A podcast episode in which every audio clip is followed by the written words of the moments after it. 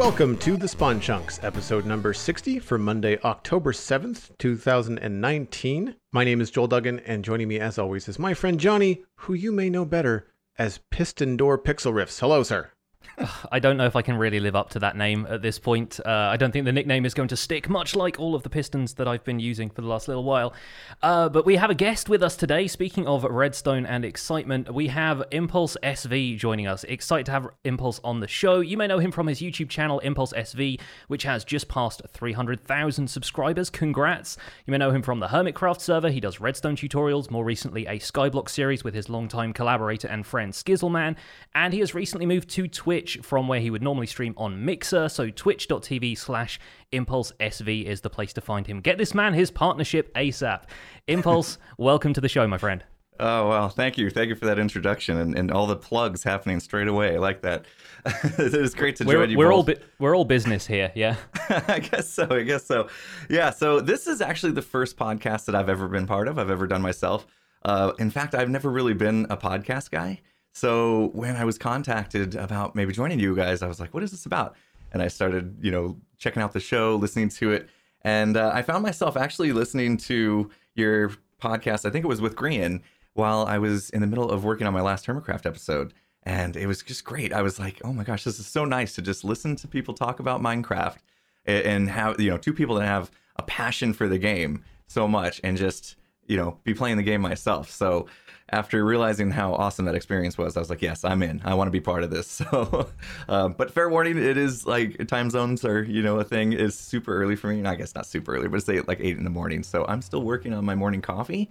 So if you hear me sipping, you know, in the background, I um, I'll, I'll, do my best not to turn this into some weird ASMR podcast, you know. So there, there is a fair amount of sipping that takes place on this podcast anyway. I've okay. always got at least one cup of tea in front of me, if not okay. several. So yeah, I, w- I was wondering if we were going to hear some random sips throughout, and, and i will definitely be one of them as I'm working through this coffee, trying to get mm-hmm. caffeinated for the day. But uh, yeah, anyway, thank you for yeah mentioning. You, you just mentioned I moved to Twitch, which has been an exciting journey. We can probably talk about more later on in the show. Um, and just last week, actually, I met the requirements to apply for partnership. So uh, hopefully it comes through sometime soon. We're just waiting on on Twitch to approve that application. So we'll see. It's I'm exciting. sure it is only a matter of time. Only a matter of time. Hopefully, yeah. Well, normally this is where we kick things off and talk about what we have been up to in Minecraft the last little while. And as per usual form, we're going to go with guests first. So, Impulse, what have you been up to in Minecraft? Ah, okay, I gotta go first. So I just had a pretty busy weekend with releases. Um, I released on Saturday a new Hermitcraft episode, which took me way longer than I was anticipating. Uh, you know, life sometimes gets in the way of being able to get done what we are hoping to get done in a week. And uh, the episode I was hoping to have out mid last week actually got pushed all the way to Saturday. Uh, but in that episode, I was able to finish my perfection minigame, which is uh, pretty redstone intensive. Luckily, I didn't have to talk in the hippie voice this time around. So that was so good, though. Like, I really, really enjoyed that episode. the The amount of like shenanigans that the the hot potato game on Hermitcraft is what sort of forced you into doing that, and I feel like it adds so much interesting stuff to like just a, a weird like left turn element into an episode. The same way that I think it was Stressmonster had to come up with like her own theme tune or something for an episode. It's just stuff that you wouldn't think of doing otherwise. So yeah, ex- exactly. I mean, a lot of us we've been we've been doing these let's plays for a long time. So to add in a little extra flavor that's unique is is always fun, and we're always trying to think of ideas like that. And this hot potato game it's just uh, you know a unique idea that we're having a lot of fun with. Even though the punishments sometimes are a bit uh, cringe-worthy, but hey, uh, no, still a lot of fun. So, yeah, uh, so I was able to finish that perfection minigame. I'm looking forward to seeing some some hermits play it. It's uh, I I didn't try to charge for it or anything like that. I just thought it might be a bit of fun for them and a bit of easy content for them to just come in and I want to see how good they are. I might have to make some tweaks to the game if they're too good at it, but we'll see. and uh, and then I'm working kind of my big project right now. Now that we're kind of past the the hippie versus Area 77 deal, is is I'm back in what I call the lag district, and this is something that Tango and I had been working on um, earlier in the season, and just trying to create these massive farms. Uh, you know, my whole end game is to be able to to trade with the trader uh, with the villagers as much as possible with every kind of resource possible. Uh, and so I'm working on on massive farms to allow me to do that and that's how this lag district came about because all these farms are just so big that they they make the whole district like super laggy. So at least when they run. So yeah, trying to clean that up and and hopefully hopefully we'll uh, we'll see maybe Tango's face around the server a little more in the, the upcoming weeks. Who knows? So But, I've heard. uh, so I've heard. Yeah, it's exciting to see people coming back to Hermitcraft lately. There's been a few people who've you know been away for a little while and have rejoined, and it feels like the band is getting back together, as it were. Yeah, exactly. Yeah, exactly. And, and Tango, you know, I, I don't want to steal his thunder or anything, but he did a live stream where he was kind of saying, "Hey, I'm thinking about coming back and all that kind of thing. I want to get get you know back to see what's going on and get back in, involved." So we'll see. He's on. Uh, he's just finishing up a vacation right now, so we'll see what he does. I'm excited. If you know, Tango's has always been my buddy. Uh, so from before Hermitcraft, so a chance to be able to to collab and play again with with him on the Hermitcraft server is going to be amazing. So looking forward to that, and hopefully he'll uh, help me out with this lag district. some, some of the some of the stuff there is his, so uh, I've just been trying to keep it up to date for him. But Well, this anyway, is, yeah, that was. Go ahead. oh, So this is one of the longest seasons of Hermit, Hermitcraft so far. Yes. I think is it not? Yeah, yeah, it is definitely. Um, and and we we don't plan on ending anytime soon either. So um, we're just having such a good time. You know, everything's flowing right now, and and everybody's still very inspired. Uh, you know, people have come and gone, but that's that's normal, right? Um, we all get burnt out on things, so and sometimes other things need to take precedence if if you know they're not what's needed for you know your YouTube channel or or just yourself in general and your mental uh, health. So yeah, we've seen some hermits come and go, and right now it's it's feeling really good. Everybody's kind of like really re-energized about the season. Coming, you see people coming back, um, new collaborations forming, new storylines forming, all this kind of thing, and so uh, we're just having a really good time with it. We we talk to each other and we say, "Is there any reason to end the season soon?" And pretty much unanimously, we say no. Let's just keep it rolling. So yeah, this has become a long season for us. I think the next update being relatively light but also quite heavy on bug fixes is also contributing to people thinking, well, we don't need to reset the server quite yet because effectively you're going to be working with the same content. Like one of the major reasons I think to reset a world, aside from just people feeling burnt out and needing something fresh and a fresh start, is so you can bring yourself closer to whatever the latest update has brought. Like, so this world for Hermitcraft started with the update Aquatic, right? With 1.13. Mm-hmm. And so it was like, we're going to pick a big island, so we're surrounded by ocean. We get all that good, good ocean content. We have turtles nearby and coral reefs and all that kind of stuff. And then it kind of evolves as the updates evolve. And as long as you've got an area where you're like, okay, this area hasn't been generated yet. So if we want anything new, we can go there. And with 1.15, all we're getting is really bees there doesn't really seem like a need to like completely reset the entire world just so a couple of beehives will spawn. it's always stuff that you can just bring back and use in the current world you've got set up in the current areas you like to build in. Yeah, exactly. I think we were pretty smart about how we prepared for 114 by you know doing the world border and, and nobody was was going up there basically. And so when 114 came out, we were able to just expand into the new Hermit Land and have you know the 114 generation and content up there as well. So there was no reason to really reset the server at that point. And like you said, 115 mainly just bug fixes. There's there's nothing big coming that we feel a reset for. Uh, 116, you know, we'll talk about that later, but uh, that that definitely could be something to look at, you know, at that point in time. But I mean, we're talking, I don't know how long, six months at least, probably for that. So who yeah, knows? at least I would expect. Yeah, with uh, 115 is supposed to be due out around the time of the holidays, and yeah, who knows when the Nether update will arrive after that, but we'll see. We'll see. Um, Joel, what have you been up to in Minecraft this week? How's uh, the Citadel going? Actually, you know, it's been pretty light. Um, I've got a, a, a comic convention at the end of the month, and I have a lot of work and stuff happening. I'm actually doing some some commissions for some Minecraft related stuff right now, which is fantastic. Uh, but as a result, I haven't had the big chunks of playtime. I've been in game, but it's been very small bits, like morning coffee, 20 minutes, uh, setting stuff up to do AFK while I do other things. Just because I was like, well, I'm home, I can have the game running on like my laptop or something and I can just sit there and let things smelt or just kind of essentially kind of prep for the next time I stream because some of the things that I've been doing have been like, you know, nether tunnels that require just a lot of three or four different kinds of blocks as you repeat a pattern.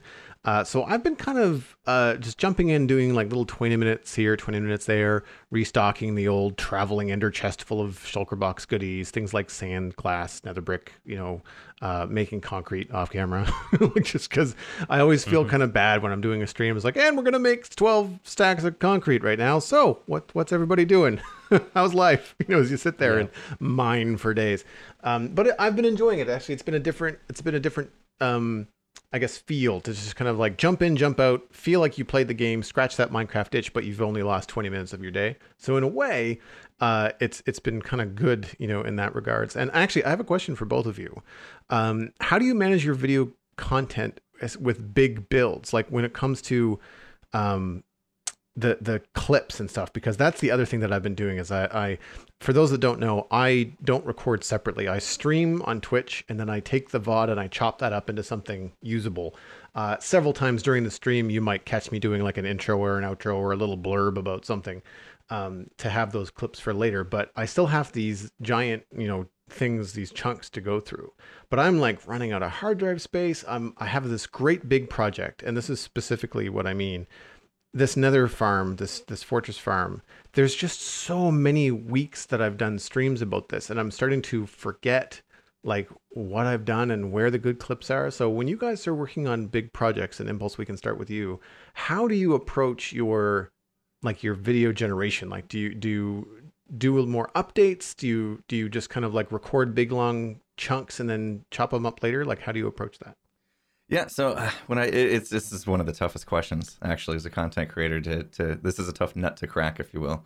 Um, the way I look at it, there's there's three different ways to go about you know how you produce the content that's coming out of doing something that's going to take you a long time or be a really big build.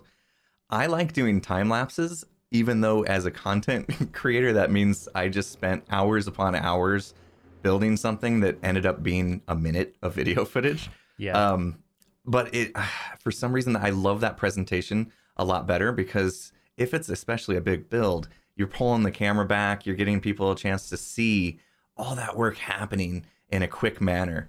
All right. And it, it just feels impressive to me. And then when we put, you know, whether you're a music person, I like putting music to it. I know some of the other guys, they like talking over over it and explaining things. Um, you know, so there's different ways to do that.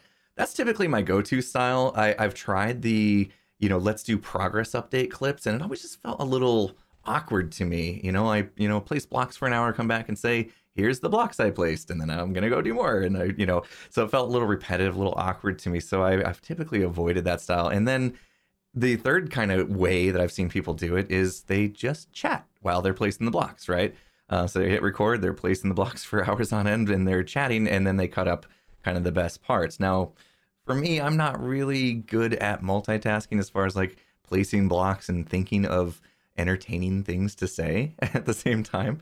So eh, that never really worked out for me either. I'm just not that big of a talker. You know, you see, see some people like are masters at it, like Welsknight, for instance, is really good at being able to just carry on conversation whilst building something.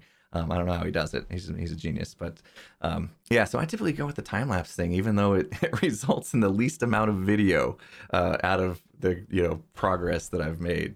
But that's usually my go-to. I really like being able to do time lapse stuff as well. Like, especially with the replay mods. You and I both use the replay mod impulse pretty mm-hmm. extensively when it comes to time lapse stuff, and it just makes everything feel a little bit more cinematic. And you can do much more with that than you can with just a simple spectator account logged in and pointed towards the build. So I I really enjoy making stuff like that. Typically, though, when I make my stuff, because the survival guide series I'm focusing on right now is so tutorial focused, I typically don't include stuff in the video if it isn't you know, heading towards some specific kind of lesson or something. I don't necessarily think of them as lessons, but if I'm not showing somebody something that I feel like is interesting or something they haven't seen before or something they wouldn't have considered about the game, then it typically I cut away and then I'll come back when I say, right, well, this is finished and here is how I've done this and why I've done this. So I take a mixture of approaches, I think. Sometimes it's time lapses, sometimes it's cut away and come back and explain what I've done and uh, sometimes I do some of that stuff on streams. Like right now, I'm spending occasional streams building up this giant city that I really feel like I don't have much else left to teach about building in this particular style. So a lot of that can just happen in the background. It can happen on streams when the chat is there with me and we're just talking about whatever. Mm. And if I've got a build style I can stick to, then I can do the thing of mindlessly placing blocks. But Uh, it's funny. Welsknight was also one of the one of the people I thought about immediately of just being like, you can fill episodes of just like entertaining discussion and asking people in the comments what they think, and then that feeds back into the content for the next video. But like you, mm-hmm. Impulse, I'm I can't necessarily sustain that over multiple episodes, and it starts to feel a little bit more like a let's play series and a little bit less like a tutorial series, the kind of thing that I'm doing. So right. I'm I'm already walking that line at this point. So yeah, yeah I'll, I will I will typically yeah I'll, I'll tend towards the time lapse if I feel like I can. And sometimes doing time lapses on stream is even possible, but then that's also thinking about, oh, well, I've got to be building the same thing for this amount of time rather than procrastinating and going and like messing with something else like I might do on stream where I'm bouncing back and forwards between a couple of things. A time lapse is a lot of focused effort on a single project and sometimes that's just not where my brain is at. So sometimes I want to do a time lapse of something and it turns out that either I can't or I wouldn't get the project finished all in one go. So doing a time lapse of like half a build doesn't quite seem like the right way to go. So it hmm. varies mm. really. The the approach that I've taken, uh, unfortunately, more recently than I should have, is that when I'm doing the more mundane stuff, the, the, the large chunks that I have to cut out of these streams, like say slabbing the Nether to spawn proof it for this fortress farm, I've just taken it upon myself to decide, like when I approach a stream, this is going to be a non used stream for YouTube, like the whole thing. So I don't have to worry about going through it and trying to find the bits that work. I just say like, nope, this whole two hours or whatever I'm doing, I'm just not going to put anything in a YouTube video. So then I don't have to try and decipher it later. Uh, unfortunately, I got probably about halfway through August. Well, sorry, it's now October, halfway through September with my recordings before I realized, oh, that's the approach I should have. so I've yeah. got I've got some larger streams that I have to go through and kind of chop up because I've been spending too much time in the editing room, you know, to try and sort things out. And I'm trying to kind of streamline the process. But no, I appreciate that. That's that's great. Um, Jonny, what have you been up to in uh, in Minecraft? Especially, I'm I'm very curious about about this this blue nether wart thing. I saw the yeah. clip yeah, I um I got a little impatient after they announced all of the stuff at Minecon last week, and I kind of went, well, there's some materials that look sort of similar to how they have designed these blue netherwart forests, which are obviously still a work in progress. So a lot of the stuff they showed at Minecon could change, but that to me was the standout, the highlight really of Minecon was seeing the new biomes they plan to put into the Nether and these blue netherwart forests, I thought, well, I could recreate that with a couple of sort of cyan and blue blocks. So I put in some prismarine as a floor to kind of emulate that mossy, weird blue carpet that they have, and I made some netherwart looking trees out of uh, blue concrete powder and cyan wool, I think. And I just threw together an example biome to give people an idea of like, this is what it's going to look like flying through the nether and seeing one of these things for the first time. And obviously, I sort of ran out of materials and I didn't build a particularly big biome, but it was really fun to to to show people. Well, if you're impatient for this kind of stuff, I always see.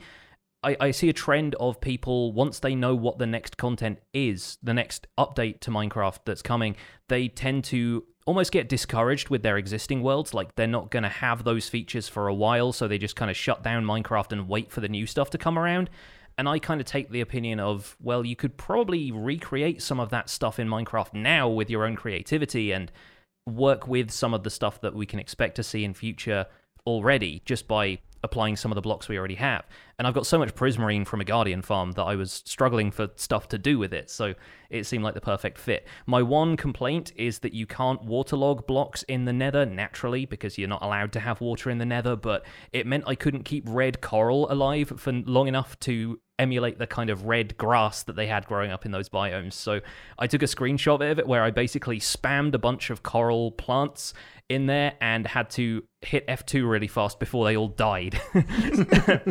so I felt kind of bad about that, but it was uh, yeah, it was a fun project to do. Aside from that, yeah, I've been like Joel said in the intro, working on my first self-designed 3x3 piston door and one of the things i'm trying to do with this series is not follow anybody's tutorials unless it's something i absolutely could never figure out at all myself like um, nembon's ender mini enderman farm for example is something that i never would have in a million years dreamed up myself but it was just the perfect thing for the job uh, but this this three x three piston door just uses a bunch of note blocks and observers to trigger pistons around it, and it's one of those old school kind of etho doors where it doesn't have a middle block, so you don't have to have a a double extender to pull the block out of the middle. It's just got a glass pane in there, and the glass pane detaches from all of the blocks around it, so it takes up a really minimal space, and you can just walk through it nice and easily without having to move that block in the center.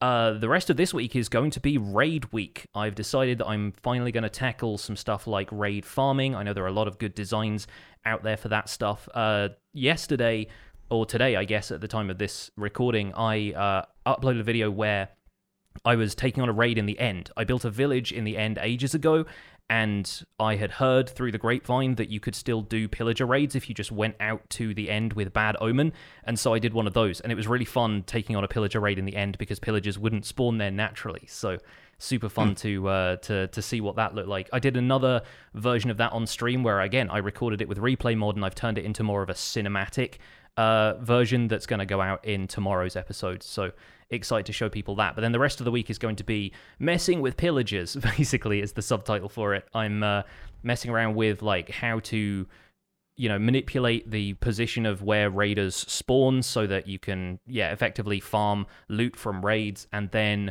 i'm probably going to look at like pulling ravagers out of raids so you can use them for other stuff like nano crop farms like the one doc m had on hermitcraft a little while ago and uh, what else was I going to do? Oh yeah, friendly pillagers as well. It's, ever since Cubfan uh, posted a video about those, I've always found that a very amusing concept that you can have pillagers wandering around without their crossbows. So I'm looking forward to taking on that. So messing with pillagers is definitely the theme of the week for me.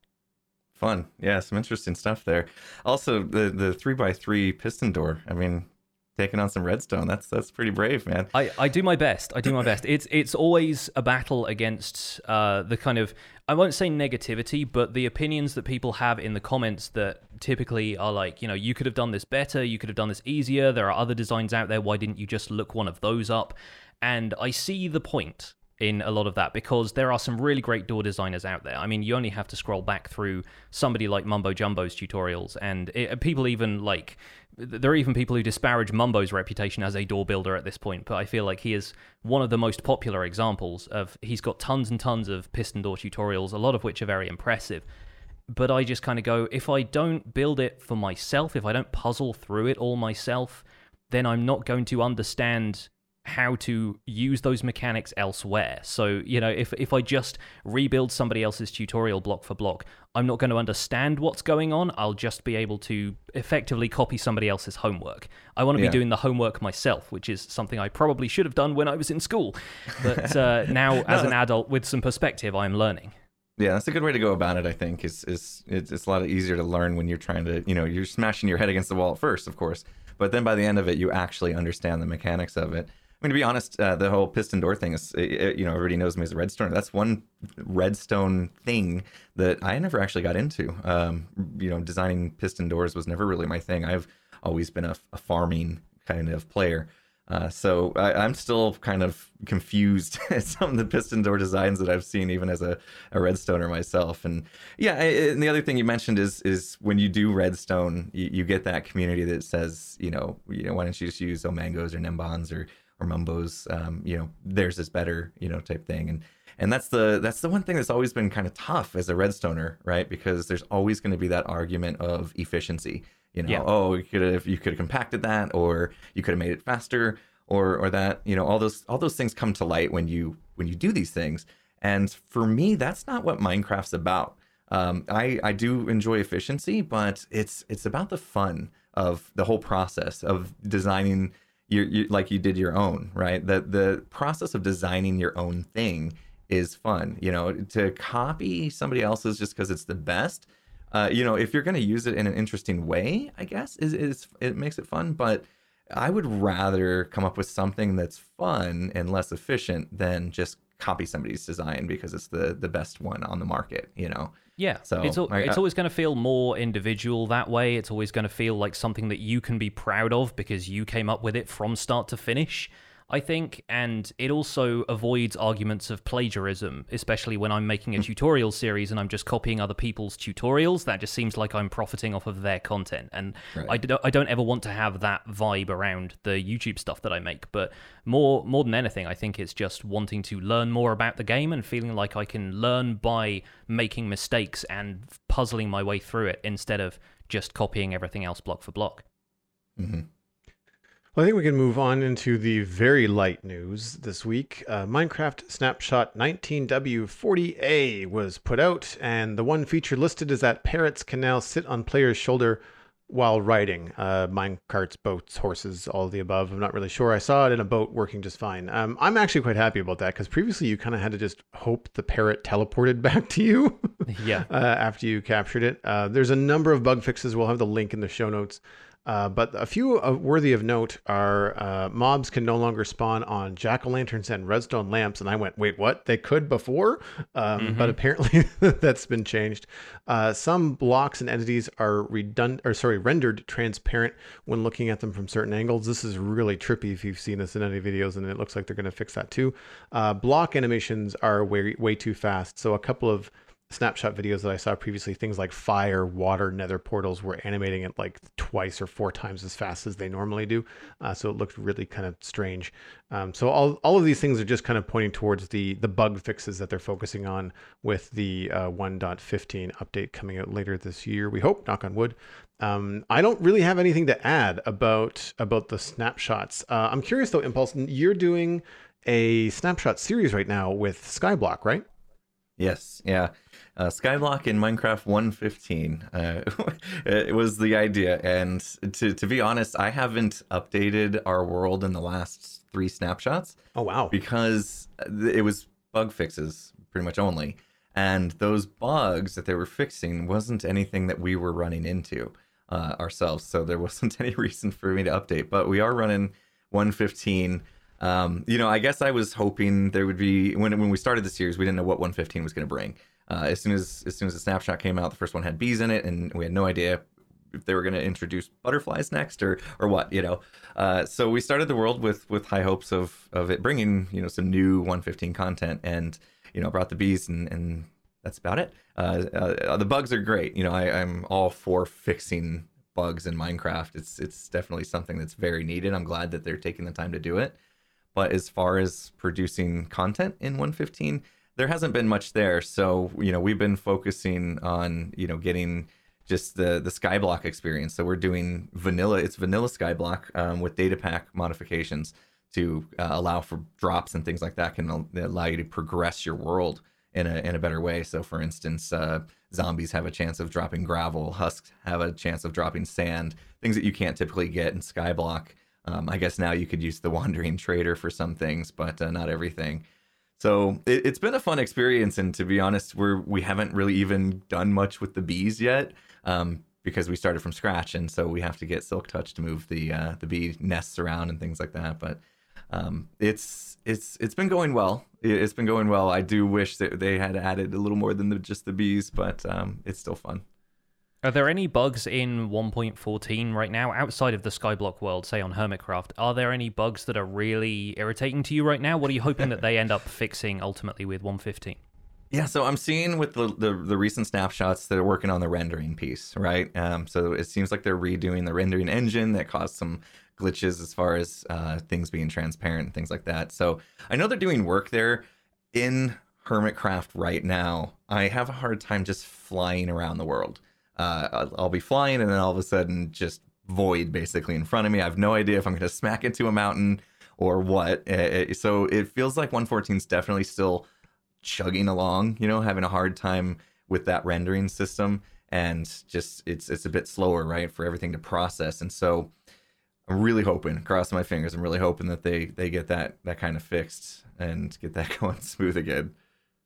Yeah, I, I agree. It's it's it's been like rendering since 1.14. Remember when 1.114 Prime came out and like some chunks just weren't loading at all in the player's view and there was like flickering stuff all over the place and some some servers weren't even going to update until there were a couple of iterations on 1.14 and everyone was like, "Okay, we're we're good now. We can we can actually play in this version again." So, yeah, hopefully they continue to improve on that. I have seen a couple of snapshot videos where people have pointed out, you know, weird stuff about rotating stuff. Like when you broke a block, then the block breaking animation was playing relative to the player's position instead of like where it was on the block. So you were getting some stuff that was like breaking from the side, all weird looking, which is kind of kind of hilarious. But yeah, there's there's some bugs that are just kind of wacky, but in the end, you're like that just doesn't look like Minecraft anymore with some of the the, the ways you expect things to look after this long.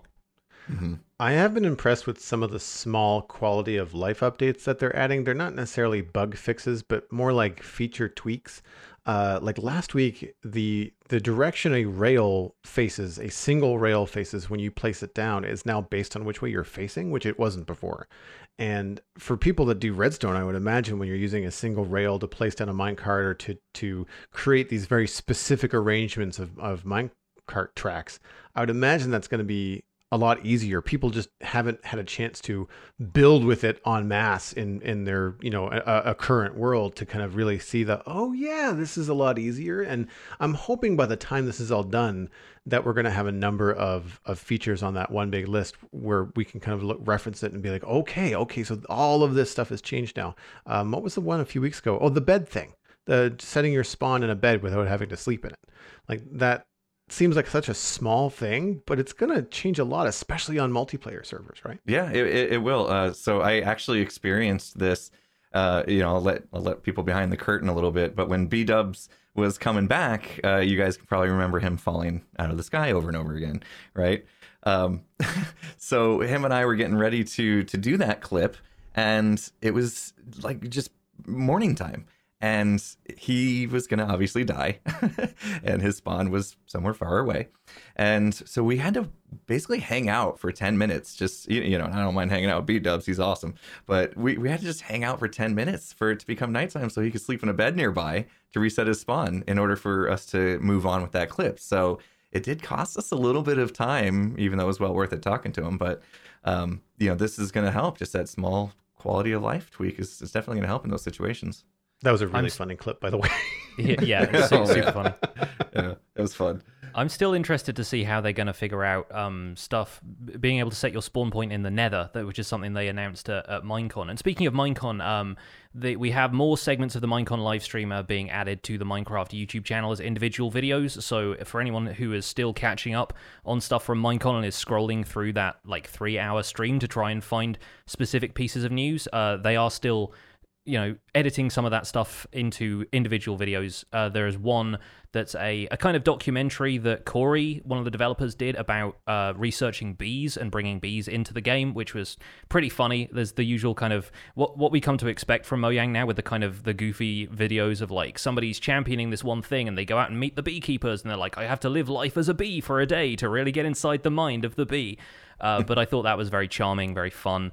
Um, but there's also uh, sections of the live show that were about Minecraft Earth and Minecraft Dungeons, which we touched on briefly last week, but there are now individual segmented videos about those as well, as well as a couple of developers talking about the creative tools they're bringing to Minecraft Bedrock Edition with a forthcoming update. So uh, you guys can see a little bit more about that if you uh, if you don't want to skim through the entire three hour video. Uh, Impulse, what are you like looking forward to from what they announced at Minecon? What were the highlights for you? Because it, it's oh. always fun to get everybody's opinions about this whenever a, a, a big update has been announced. Yeah, I was. Uh, there was a ton of stuff at, at Minecon that was was announced that I got excited about. Um, I got excited that that you know we were just talking about 115 and and they only added bees and and the hives and things like that and and they actually announced that they're not done completely and just focusing on bugs. It looks like they're going to add honey blocks and yeah. so that may be coming soon. I mean, the big question is maybe are we going to see it even this week? I have no idea how soon they're going to come.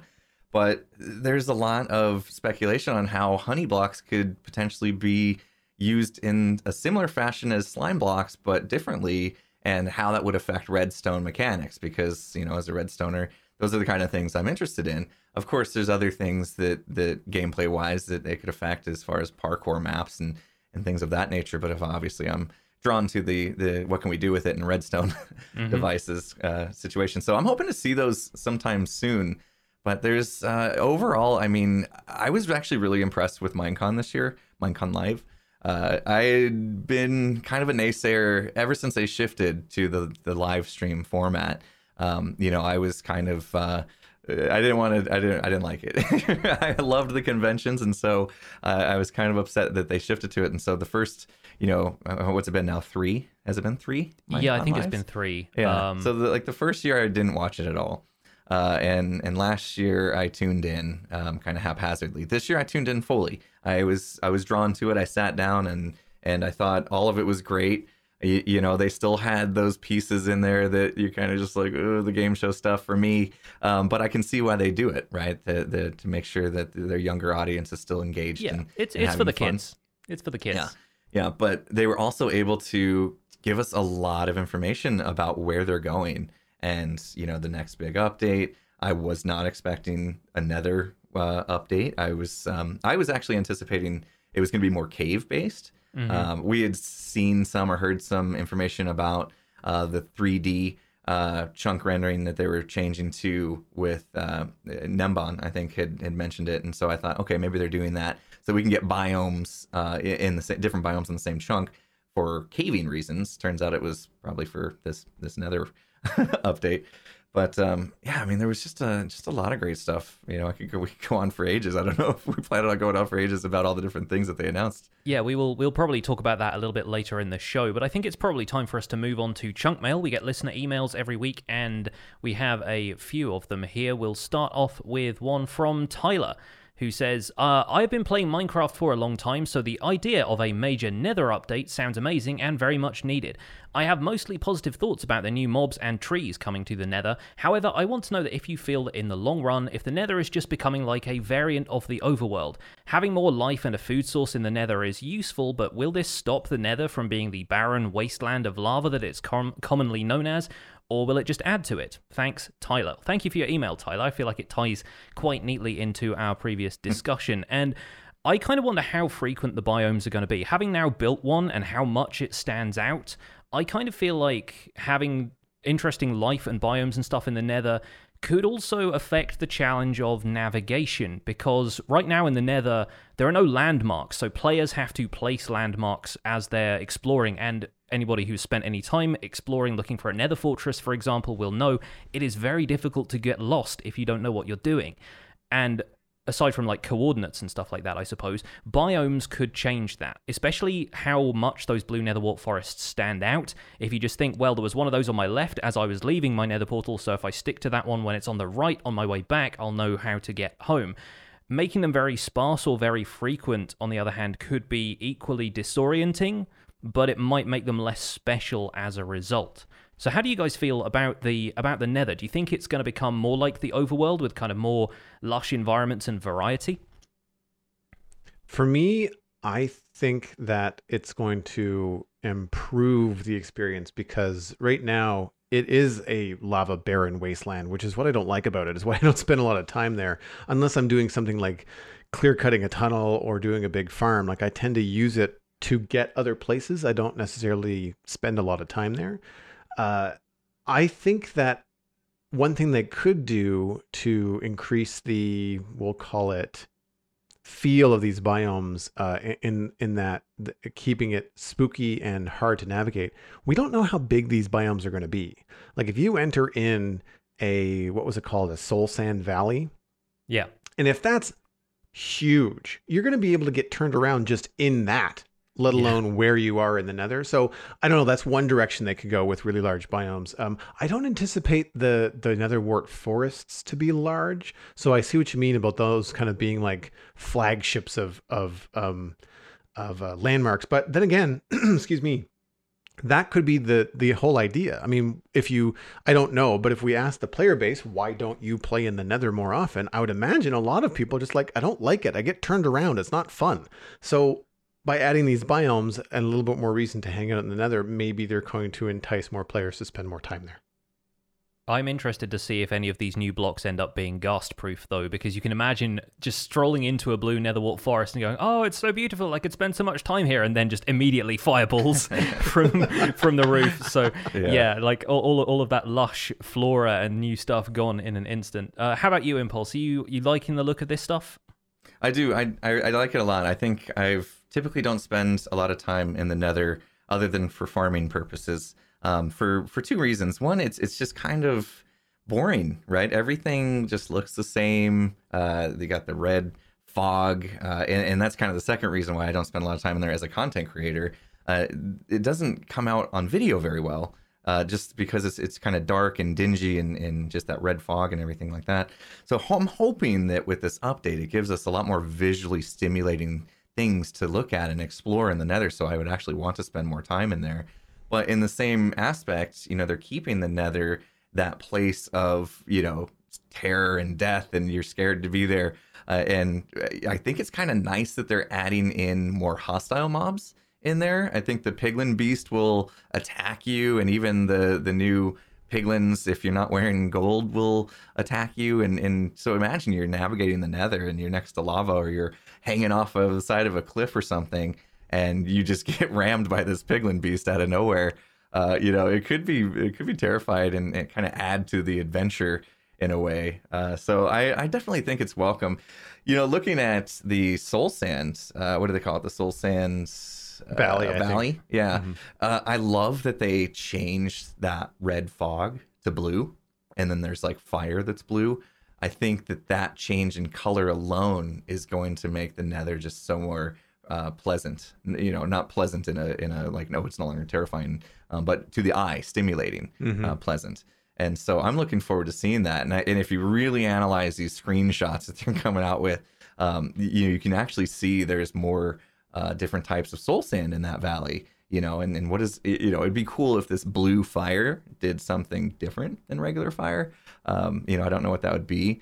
And just looking at some of these like netherwort forest blocks, um, one thing I noticed straight away, at least in the video package, was that like the trunk of these uh, netherwort, big netherwort mushroom type things uh, were animated, right? So it kind of had this like veiny thing coming up through it that was kind of animated, and I thought it would be really cool of them to make it do something. You know, the fact that it's kind of animated makes it feel like it should. So like if you ran into it and it gave you just a bit of nausea or something like that, you know, some sort of effect. And so Whoa, you had yeah. to kind of avoid uh, touching the trunk of these things, or or maybe you know the little grass that's coming out of the ground uh, could potentially have some sort of effect. I think little fun things like that. I would really hope that they think about adding um, to make it more of an adventure. But I'm excited to see what they do for sure. There's a lot of color and, and the you know a lot of changes that are gonna happen that in in things I didn't even think about. The navigation piece I didn't even think about. You guys talked about that. I I, I did not even think about that. But uh, I think it's gonna be really good. Good update. I think it's going to be a neat environment to put the new wither roses in as well, because when we had those new flowers got added, the wither rose got added, it feels very much at home in the nether. It can be placed on netherrack and soul sand, but there hasn't really been a reason to start a garden with them or anything in the nether, but I feel like they could add a little bit of an interesting challenge. Like you say, with something that you run into and you're not expecting to trip over it, it gives you some sort of negative effect. You can kind mm-hmm. of add to it in that way, and also make wither roses slightly less difficult to farm. Although I guess the uh, the difficulty to farm is part of the appeal for some folks. But yeah, it seems like they are on the right track with that stuff, and I'm really looking forward to seeing snapshots of that once we're done with the 1.15 snapshots. Thank you again, Tyler, for your question.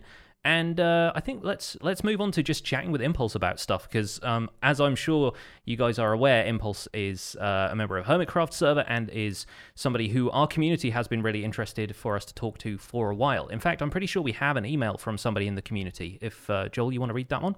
Sure, yeah. This is from Cosmic Dancer, uh, no stranger to all the people in our Discord. She's one of our mods. Uh, hey guys, I'd love to hear from Impulse on how he balances and manages a full time job, family life, and then still manages to put out such fantastic content in terms of videos and live streams. Does he plan things out on a set schedule, or is it more of a it happens when it happens approach? As always, love, love, love the podcast and the community. Stay chunky. Sarah or Cosmic Dancer.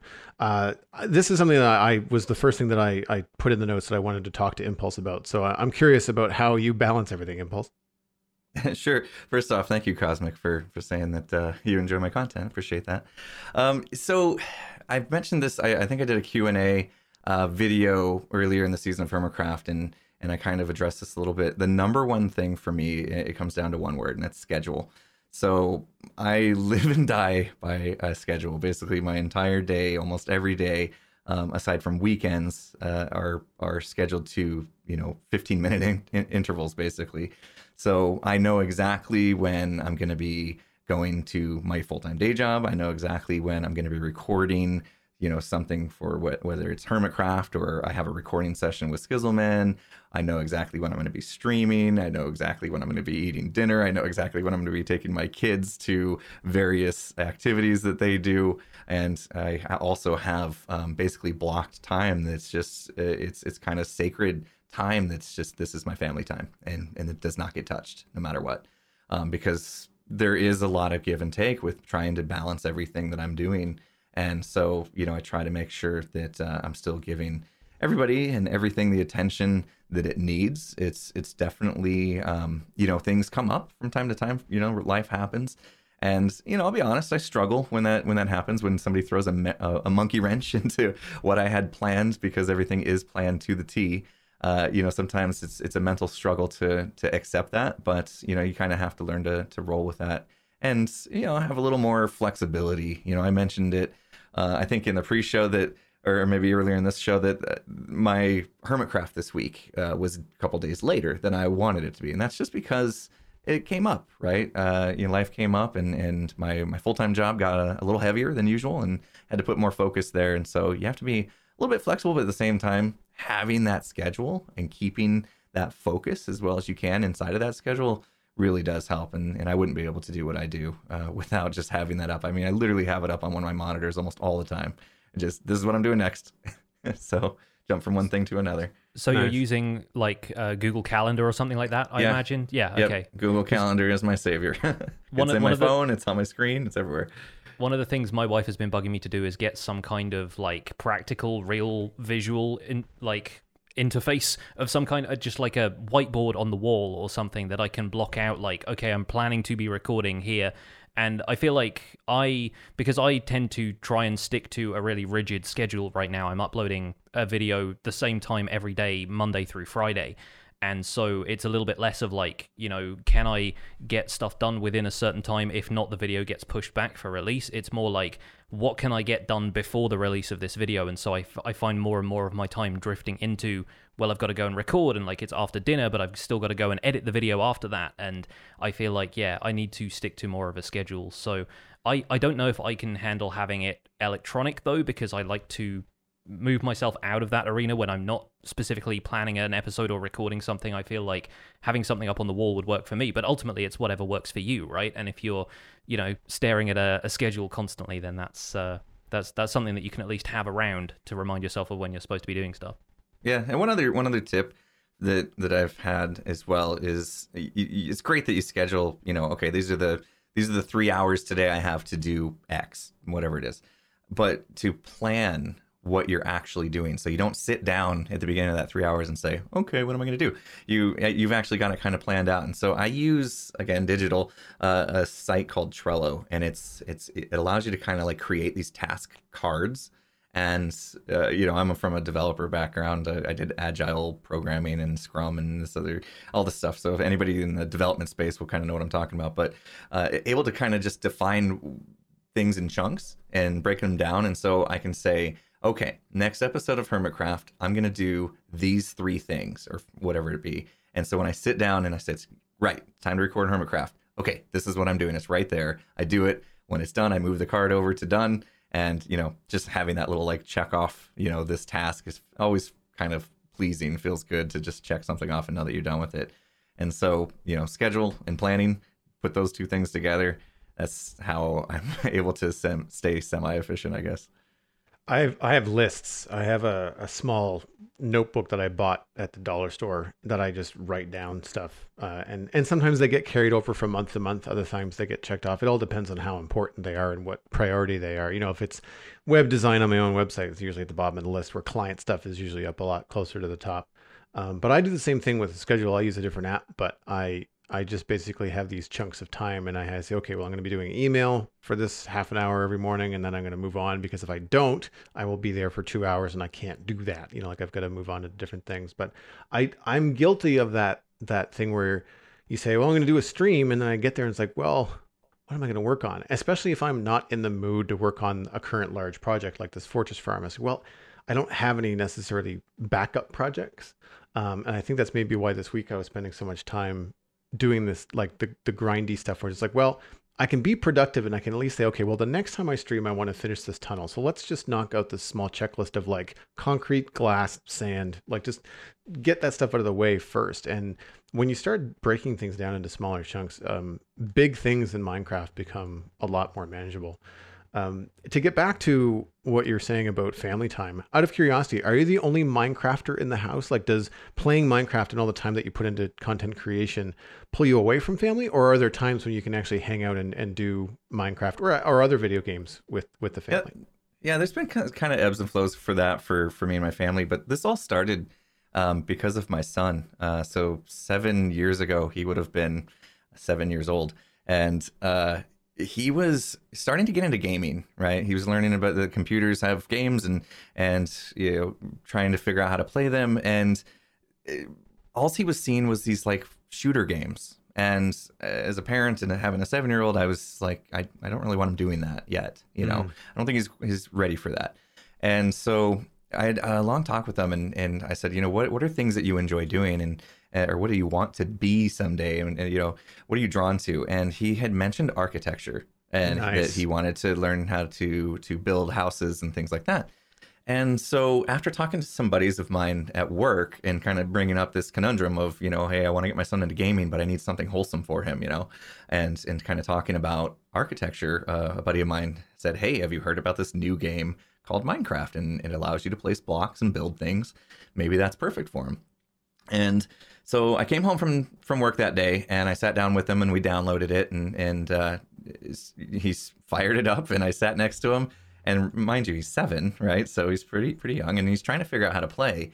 And I'm looking at it, you know, you know, in my early 30s here, and I'm like, I don't know how to play either. you know, this is confusing.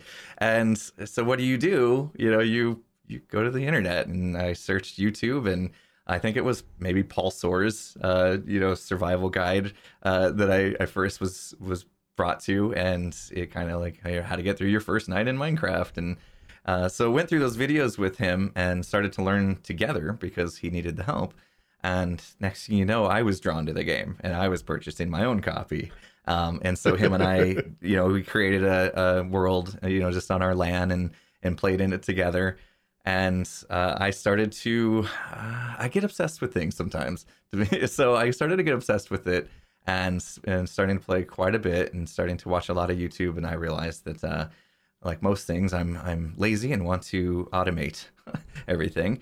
Uh, so I started getting into the automation and discovering you know videos of of YouTubers like DocM and things like that. Um, but me and my son played quite a lot, uh, quite a lot together. My first Let's Play series was he was in it. Um, he, he, didn't have his own microphone, so uh, he was he would type in chat, and I would voice modulate uh, as if he was saying it as a cheetah translator. It was pretty funny. Um, but eventually, you know, he kind of grew out of it, or, or, you know, I we we parted ways. Right, I had my own style, he had his own style, and and uh, we parted ways. Uh, he kind of comes and goes with that. My my youngest now, who is seven, is very much into playing on the tablet, uh, and so creative style. But uh, she she loves designing houses and things, and uh, it's it's amazing just to watch. You know, just to watch the different um, ways that kids play the game. You know, different from me. My son played different from me, and now my daughter's playing different from both of us. So there's many different ways to play the game, and um, we kind of have that kind of bond in the family. My wife, I never could get into it. I I tried. I tried. She she's an interior designer, and I was like, you would love this game because you have an eye for things that look good, right? And she, the reason why I think she never got into it is because she knows she would be fully consumed and just gone all the time just in minecraft you know? So uh, she was afraid to, to, maybe take that step and fear that that's all she her whole life would just turn into minecraft maybe i don't know. That is part of the reason my wife doesn't play more games. She's really into tetris 99 on the switch right now and she'll play like a couple of matches of like competitive tetris which she's getting really good at by the way. She's better than i am at this point. Um, but i think yeah she's too aware of the idea that like yes this could become an obsession. This could so easily be like something I spend all my time doing. And obviously, like, I have now got to the point where my obsession has turned into my reality and work and all kinds of other things besides and collaborations. But uh, yeah, she's a little bit. She played with me for a charity live stream we did recently, but she was also like, yeah, I can't see myself doing that all that much. And I don't have any kids, and I'm I'm wondering if I do have kids in future, if they're gonna grow up and like do that sort of kids rebel against their parents kind of thing, where Minecraft is just that one lame thing that dad does, or if Minecraft is so universal at this point that they'll just get into it. Um, when it comes to stuff like Minecraft Dungeons coming out, is that something that you see playing with your kids, or are you more likely to be doing it for content and you're playing it with other people that you already collaborate with? Yeah, I'm not. I'm not thinking that that's going to be something that my my kids will really get into. Um, it's a different style, right? Than even I'm used to. I was never, uh, you know, Diablo or you know dungeon crawler type of game player. I've always been first person shooter before or first person uh, gameplay before Minecraft. I did first person shooters, so I've always kind of felt like my character was me, um, out of my own eyes. So you know, I do have interest in dungeons. I watched you know the clips on on Minecon Live I don't see me teaming up with my my kids unless they they show interest. What I maybe can see coming out of that is uh, live stream content, uh-huh. and if I can get together the what we call the Zits team, it's Zedaph, Impulse, Tango, and Skizzleman, uh, since it is a four player game, I think it would be really cool if the four of us could come together and, and maybe stream that game. I could see that definitely becoming a thing if I can pull that together. But I would I would love to team up with a few people and, and just play it for fun, yeah, mainly. I think it's super fun when you've already got like a team that you've worked with on stuff before, like yeah, like the the Zits crew, and you just have like immediately whenever they're like there's a four player game come out you're like well i got three buddies let's do this. Like yeah. I, I i have a, a roster of, of friends that i could probably pick from but there's not like a core group of us necessarily. So yeah it's it's always exciting to hear when someone's like yep i got my squad all prepared. Like let's let's get into this. But yeah, I can see it being more of a game that you'd live stream because it seems like the kind of thing that you'll just kind of bash through and it's not necessarily going to divide up into videos as reliably as something like regular Minecraft where you're you're kind of structuring the content yourself. Like you're creating your own stuff. It's all about what you want to do in the game rather than what the game wants you to do so uh, so that's kind of cool. Um, outside of that, thinking of the uh, the other stuff that was announced at Minecon, are you planning to go to a Minecraft Festival when that comes out next year? because you did say that you were quite keen on the uh, in person events, uh, even though yeah. the Minecon live stream eventually won you over. So Minecon Festival in Orlando, Florida, 2020. Are Correct. you thinking about going? Absolutely. Yeah. The second they announced it, I think I sent out a tweet that I said, I will 100% be there. Yeah, uh, and it and it kind of comes full circle because Orlando, uh, what was it, 2013 was the first Minecon I ever went to. Um, cool. So uh, I started, you know, I created my YouTube channel seven years ago. Um, it, yeah, exactly, pretty much exactly seven years ago. Uh, and so uh, it was, I was still fairly new, you know, to the whole the whole scene. Basically, I was just just learning to be a YouTube creator, and Tango and I had met at this point uh, which is a whole nother story we can go into some other time. But uh, so Tango and I had met and we traveled to Orlando together and had just an absolute blast. Uh, you, you, know, meeting some of the Mindcrack guys. Mindcrack was was huge at the time, uh, so we got a chance to meet them, hang out with some ZipKrowd guys. Uh, and we had a great time there. And then uh, I could I didn't want to miss a Minecon ever after that. It, it, was just such a good time. So I we flew all the way to London for Minecon in London, and we went to Anaheim. Of course, that was a short drive for us for Anaheim in yeah. California in 2016. Uh, and that, there we had, you know, we were on Hermitcraft at that point in time, so we we rented a house and had a bunch of hermits staying with us. You know, Mumbo was there, and uh, we had Iskall and Stress and a whole bunch of hermits just, just hanging oh, out in the wow. house, having a good time. And so, uh, you know, Skizzleman was there. It, it, we just had such a good time uh, that that's why I think when afterwards, when they said, you know, we're, we're done with these in person Minecons, I was so upset because we just came off of the best time, the best weekend of our lives uh, in Anaheim. And so when they announced that we're we're coming back and we're going to be in Orlando in, in 2020, I I've already got I've I immediately told my family I know exactly where I'm going to be in a year from now. yeah, you know, that's that's so, that's going on that's going on the Google Calendar immediately, right? exactly. Yeah. yeah. So I will not miss that, and I think uh, a number of hermits have said the same. Skizzleman has said the same. We're all going, and yeah. so I'm super excited. That was probably is all the things they announced at, at the Minecon Live. That was probably the number one thing for me. Awesome. That, that was just yeah. got me totally excited. Yes, well, uh, we we are kind of like throwing around the idea of doing some sort of episode of the Spawn Chunks from Minecon if Joel and I can make it. I definitely want to attend, But I, I would love to do some sort of thing where even if we don't record like a formal episode, we could just take like a, a dictaphone kind of tape recorder kind of thing around and just get little interview pieces with individual people, like little five minute segments or something like that. So I imagine we can brainstorm all kinds of ideas for that. But yes, we will we will see you at Minecon Festival. Hopefully, That's we'll awesome. we'll see. We'll see. Um, speaking of one more thing that came out of Minecon that we didn't really touch on all that much last week, that I really wanted to get in with somebody who is more familiar with Redstone, is more or less one of the first things they announced when um, Jeb and Lady Agnes got up on stage to do their big presentation about the Nether update. The first thing they said was, before all that, we have this target block we want to show you. And so there's this new Redstone input device where you fire an arrow at it, and the closer you are to the center, the greater a redstone signal it produces. How do you feel about that? Uh, is, does it seem because in, in my point of view, it, it seemed a little bit weird to add something that required precision of shooting when arrows in Minecraft naturally have this slight randomness to the way they fire. And so I don't know if you're going to be able to get a precise redstone signal out of it if you want that. But what uses spring to mind uh, for you for, for this target block? Yeah, immediately when I saw it, I thought it, it, of it's being used in a minigame.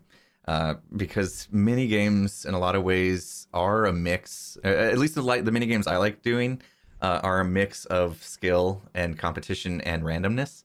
Uh, so adding that bit of randomness to something that could be used in mini game, I actually like. It made me think of um, I, th- I don't know if it was season. It was probably season four where I worked on a mini game for False Symmetry where you had to fire your arrows and hit buttons from Yeah. afar, and there was kind of scattered around and hidden, and you had to get all of them, you know, in, in an amount of time to to get a prize. Something easily could be replaced with the target block. You know, we replace those buttons with the target block, and now make it so that you have to hit the bullseye on all of them in order to win the game. Now you've just kind of made it that much harder. Um, and then again, like you said, there's a bit of randomness too that uh, it could add to some frustration, which is sometimes fun as well. But Yeah. uh, and then you know it is there's things we don't know about it. Is the target block movable by via piston? Can can we like you know make it a moving target? That would be kind of cool. Oh, Uh, I hadn't know, even so- thought about that. That's that, that's a that's got potential. Yeah, yeah. So I like I like that they're they're doing stuff like that. You know, it didn't immediately I didn't immediately think, oh, this is going to be so useful in XYZ Redstone device. I thought, oh, this could just be fun for mini games. But hey, you never know. I mean, when you get these things in the hands of of you know brilliant minds like Ilmango or gnembon, maybe they'll figure out a way to make it useful in a Redstone mechanic. I have no idea. Pretty soon, target blocks are just going to be running the show. We'll see. I'm, I'm curious. Uh, refresh my memory if either one of you know. Uh, Impulse, you might be able to, to answer this. If you shoot a regular block with an arrow and then move that block with a sticky piston, does the arrow not fall off of it? I think it does. yeah, or if you break because the for block, because then- for a split second it becomes block 36 or whatever Yeah. and uh, it's it's basically gonna fall yeah at that point so, so you could essentially shoot uh, a target block if the target block operates the same way and can be moved with a piston. Then you could shoot a target block and then move it with a piston to clear the arrow or arrows off Mhm. of it quite quickly. Yeah. Interesting. Yeah, that Might be a uh, thing. yeah, potential, potential, potential. I just like the idea of like running towards uh my my base and just shooting a target with an arrow and having to open a door rather than having to Yeah. press a button or like whatever. You know, I, I think that's that's something I'm looking forward to. Yeah. But Hermitcraft has been quite focused on minigames lately. Um, and it's a topic we actually covered on the podcast a couple of weeks ago building entertainment for yourself or for other people in Minecraft. Um, so, what makes a good survival minigame for you, Impulse? Is there anything else that you feel like Mojang could add to improve survival minigames or make them more accessible? Or is it just down to the individual person's creativity, do you think?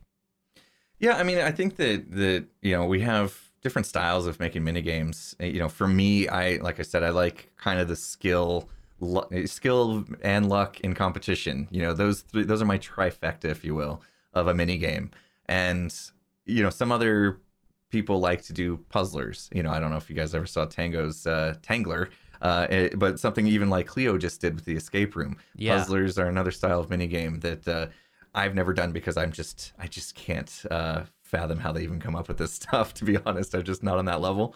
But um, for me the way i like doing mini games is you know to have that a bit of skill involved. And so the target block was a good addition I used to have this game uh, that I called Derailed, and I think I've made it twice now in my my YouTube career. So I'm not sure if I'm going to be able to make it again uh, with and get away with that. But um, it, it, would launch minecarts into the air, and you would have to shoot them out of the air with with your arrow, and it would uh, get collected in a hopper, and so you can understand if it would get a point or or whatnot. In order to make that happen, the only reason I was able to make that happen was because you break the minecart and it falls into a hopper and then it can go back into a dispenser, which dispenses the minecart out for the next person or the next round. Um, there's to me not enough ways to do that. Uh, you know, we have boats that and minecarts basically, and and I can't think of what else is able to come out of a dispenser and get placed. So if if they were to make changes to maybe an armor stand could come yeah. out, then we could have that same type of game but in armor stand style, and you can you can dispense you know clothes you know armor onto the armor stand. They have that function in the game. You so are imagine you are 100% speaking my language right now. I've wanted them to do this for so long, and I actually had somebody make a data pack for me that allowed armor stands to be dispensed. Oh, and wow. it, it really is kind of great because you can use them as like moving targets. You can then put them in minecarts and have them travel across the room. And like you can break armor stands using arrows and there's there's so much stuff like that that you can you can do everything except put them back into the world. And dispensers are already able to place a lot of other like entities and stuff, so armor stands just feels like a logical step to me for that. But uh, yeah. yeah. still, still, Mojang continues to frustrate me. Shakes fist at Sky, but yeah, no, I, I, I, entirely agree, and I think those would make a a really neat like um kind of target practice minigame. That kind of thing would be would be super easy with armor stands. Yeah, I think that'd be a lot of fun. And anywhere else they could kind of make make those kind of decisions would be nice. You know, I haven't thought through any others other than the armor stand one, but I'm sure there's other places in the game where they could do the same type of thing. Definitely. Well, we'll have to wait and see if they have any more Redstone surprises for us in forthcoming updates. Keeping on a on a technical track, we've mentioned data packs a couple of times, and I'm curious because you're you know such a technical minded player, Impulse. Do you have any uh, data packs that are like your go to outside of like the ones that are already kind of pre installed on on Hermitcraft, or do you have any ideas for data packs that you're working on? No, I, I guess for me, it's quality of life stuff uh, anytime a data pack can provide something that's just quality of life, like the one player sleeping, um, the the Enderman griefing, the you know things like that. I think those are are pretty necessary when it comes to having a multiplayer server. Uh, you know, I'm I'm pretty sure my my patron server has a lot of those quality of life, you know, enhancements as well. So it makes you wonder at some point, like how come they don't just become part of the core game? But uh, you know i think they're definitely needed when you're in these environments. But for me also quality of life is inventory management. I think the game is just really struggling with inventory management right now. We've had the same inventory the same hotbar forever but yet they've added how many blocks to the game? How many items? And you know it, it becomes a struggle. We've got shulker boxes. That was great but how many times do I find myself with an inventory full of shulker boxes and I have to literally set every shulker box down on the ground to see what's in it? And, you know, Xisuma discovered lately that there was this data pack that would allow you to just hover over and see that. And so that to me is like necessary. You know, that becomes necessary. I don't know why I haven't installed it yet. But I'm just been lazy about that. But you know, once I get my hands on that, I'm never turning back. And you know, those kind of data packs that are going to make your life in game easier without unbalancing the game. Those are, you know, you got to be careful sometimes because data packs can go too far, and and all of a sudden you got this game that's been carefully balanced over the years, um, easily, you know, set a, a, a skew from from that balancing through data packs. So I would, you know, advise to steer clear of some of those things, but quality of life stuff I think is is something that they should look at uh, internally at, at Mojang and say maybe this is actually something that could be useful for everybody. You know, like the shulker box thing. Yeah, I find for me it's a time management thing, and that's where I get sucked into these little fence sitting data packs. Like, for example, it was very easy for me to kind of use, I can't remember the name of the tool, but it's a website where you can go and kind of create your own recipe data pack.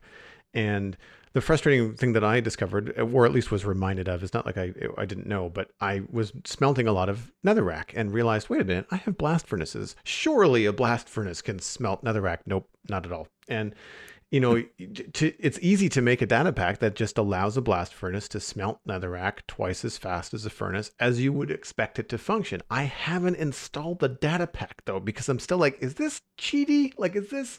I feel like I'm on the fence with that kind of stuff. But then, like you said, with multiplayer sleep and Enderman griefing and the stuff that affects multiplayer servers, it it almost you know, especially for content creators, it becomes essential, you know, for for that kind Yeah. of stuff.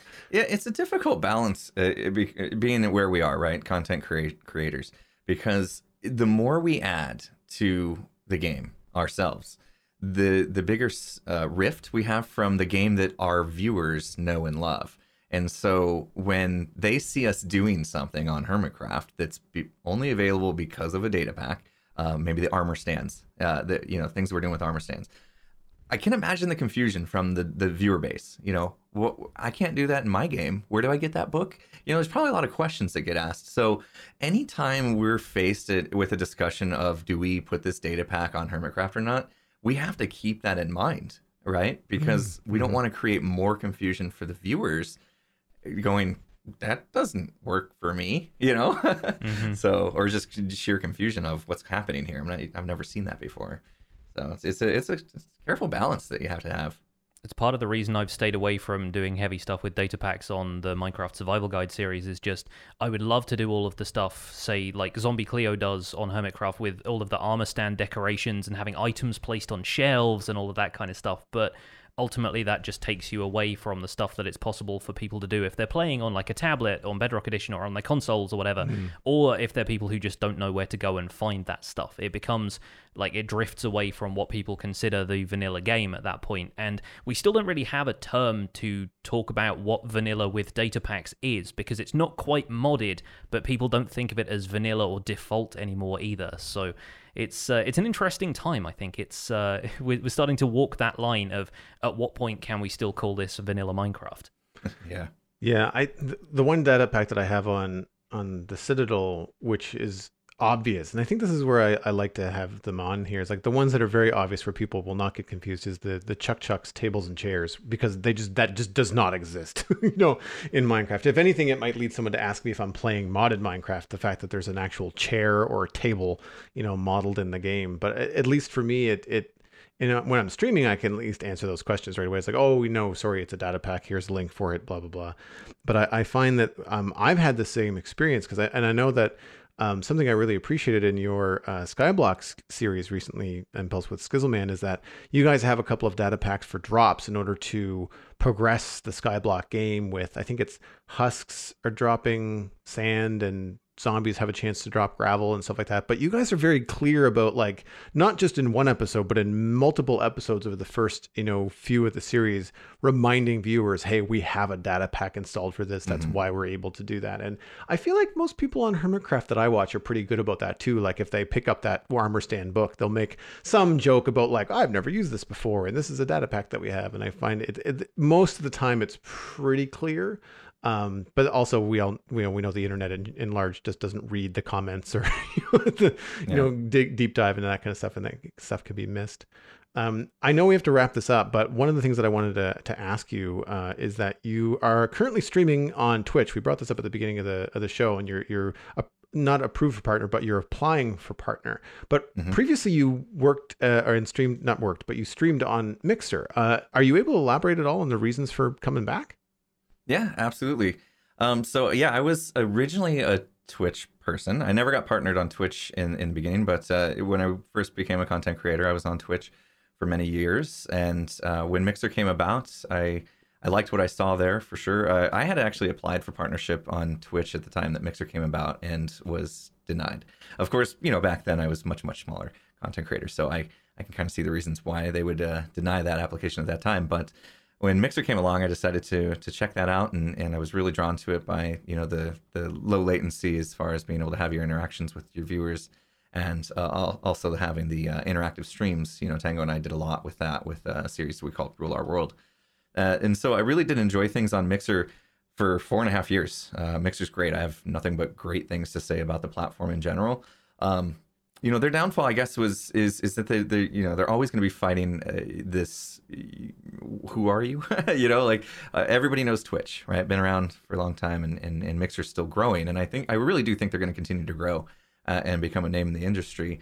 Um, however, it, it was in impacting me in in a negative way uh, because it was more of a perception thing. So the hermits, for the most part, all stream on Twitch, and so when we do things like the Hermitcraft stream days, um, what would happen was, and I saw this firsthand the last time I did a Hermitcraft stream day, is everybody's happy on Twitch. They're passing the baton, all the hermit to hermit, and then when it came my turn uh, to get the baton passed for my stream, we lost like two thirds of the viewership. Wow. uh, on that on Yeah. that switch from Twitch to Mixer, and I think the main reason was it's just a perception thing. It, it was I don't want to have to go to this other website. Um, I don't like Mixer because it's not Twitch. People getting, you know, people are easily like eh, set up their camp and they're going to stay Yeah. in their camp and they're going to defend their camp. There's this Um, like platform loyalty is this Exactly. kind of construct that people have around these websites like YouTube and so forth being the same Yeah. thing. Yeah. Yeah, exactly. And and for me, it was it was you know one streaming platform is a streaming platform and the other is a streaming platform. They're they're providing the same content. Now you know their interface may be different. They may be a bit a little bit different look and feel. They have their different features. Um, both have a great set of features. Uh, you know, and and and have you know their pluses and minuses like anything. So for me, it was just a uh, the reason for making the switch for me was I did not like dividing our viewership that way. I didn't like making them choose. And so I said, you know, I want to be more part of these these live streams, these stream days. I want to be able to have more interaction with the other hermits on stream uh, and be able to raid them and, and vice versa. And I really felt like that would be a good opportunity for me to to grow. I mean, uh, you know, Mixer's ceiling, obviously being a smaller platform, was a, a lot lower than Twitch's as well.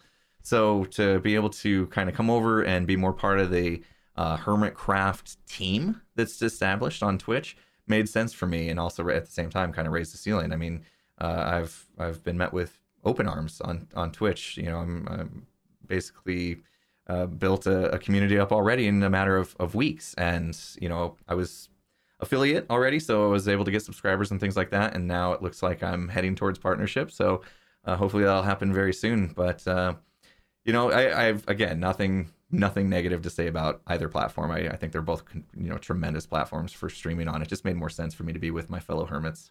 Of course, yeah. And I think it's great that you're able to make a decision like that that both benefits you as a creator and the business side of things, but also means you're more in touch with the community that's at the heart of everything. Which is, you know, by, by having everybody be able to come straight over to you, like everybody raids each other on Twitch and there's like built in infrastructure for that. So you're just making it easier for people to come and find you and find their next favorite content creator and that kind of stuff. So that is super cool. All right, uh, I think we are going to have to cut off the discussion there, much as it has been amazing to chat to you, Impulse, and there will be a little bit of extra chat in the post show for our patrons. But uh, thank you so much once again for joining us on this episode of The Spawn Chunks. Where can people go if they want to find out more about you and what you do? Obviously, uh, the main thing is my YouTube channel. So uh, we just recently hit 300,000 subscribers, which is crazy to think. Uh, so yeah, you can find me at youtube.com slash impulsesv. Pretty much everything I have is slash impulsesv. So Twitter, uh, twitch.tv slash impulsesv now we talked about. Uh, and also I have this one people don't know a lot about is I do have a second channel, Impulse SV2, the number two, not spelled out. Uh, and that is where I typically will upload uh, replays of the streams. So people that uh, would rather watch replays on YouTube versus Twitch can go there. And if I do any other random stuff that uh, I don't feel like belongs on my, my main channel, that's kind of where that stuff will go. So I, I have that second channel as well. That's pretty much it. You can find me, yeah, Impulse SV, pretty much everywhere. Awesome. Tweet this man. He is he is going places. Go watch him on Twitch. Anyway, uh, that's going to wrap up another episode of The Spawn Chunks. You can find more information about the show, links to some of the stuff we've talked about today, and all of Impulse's links as well at our show notes page on thespawnchunks.com. The music for the show was composed by me, and The Spawn Chunks is proud to be a listener-supported podcast. If you get some value out of the show, why not consider putting some value back in? You can visit patreon.com slash thespawnchunks to join the community, where pledging at any level will get you an invite to our patrons-only Discord chat. You can join our community, which currently has 121 patrons. We are up from last week once again. Thank you so much to everybody who has got on board in the last little while. And special thanks go to our content engineer patrons Cameron Sigelski, JD Williamson, Lamas, and Yitz for their support on this episode. Sharing the podcast with your friends is the easiest way to support the show. You can find us at the Spawn Chunks on Twitter and Instagram, but personal recommendations are by far the best way to share the podcast with your friends. Poke a friend in the arm and say, hey, this is really cool. They had Impulse on the show. Go listen to it. You can email the show at thespawnchunks at gmail.com. You can find us on iTunes, Android, Stitcher, and Spotify, and on YouTube. And of course, the RSS feed is on thespawnchunks.com, and the patron only RSS feed is on the Patreon page, and that's where you can listen to the render distance, the extended version of the podcast.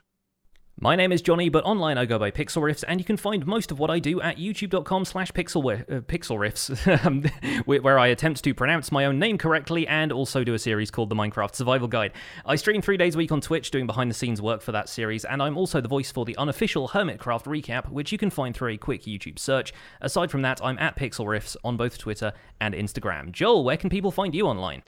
Everything that I'm doing online is at joelduggan.com. That's including my illustration and design portfolio. If you'd like to hire me, just drop me a line through the site. Look for me later this month at HalCon. It's a big sci-fi and fantasy convention here in Halifax, Nova Scotia. I'm going to be doing a podcast this Wednesday with my friend Lou called the Citadel Cafe, where I talk about sci-fi and geeky entertainment. Lou is also big into indie games, so if you like video games, you might want to check out this episode. You can follow me on YouTube, Twitch, Twitter, and Instagram. It's all just my name. I am super easy to find. Thanks for visiting the Spawn Chunks. The world outside is infinite. Be more impulsive.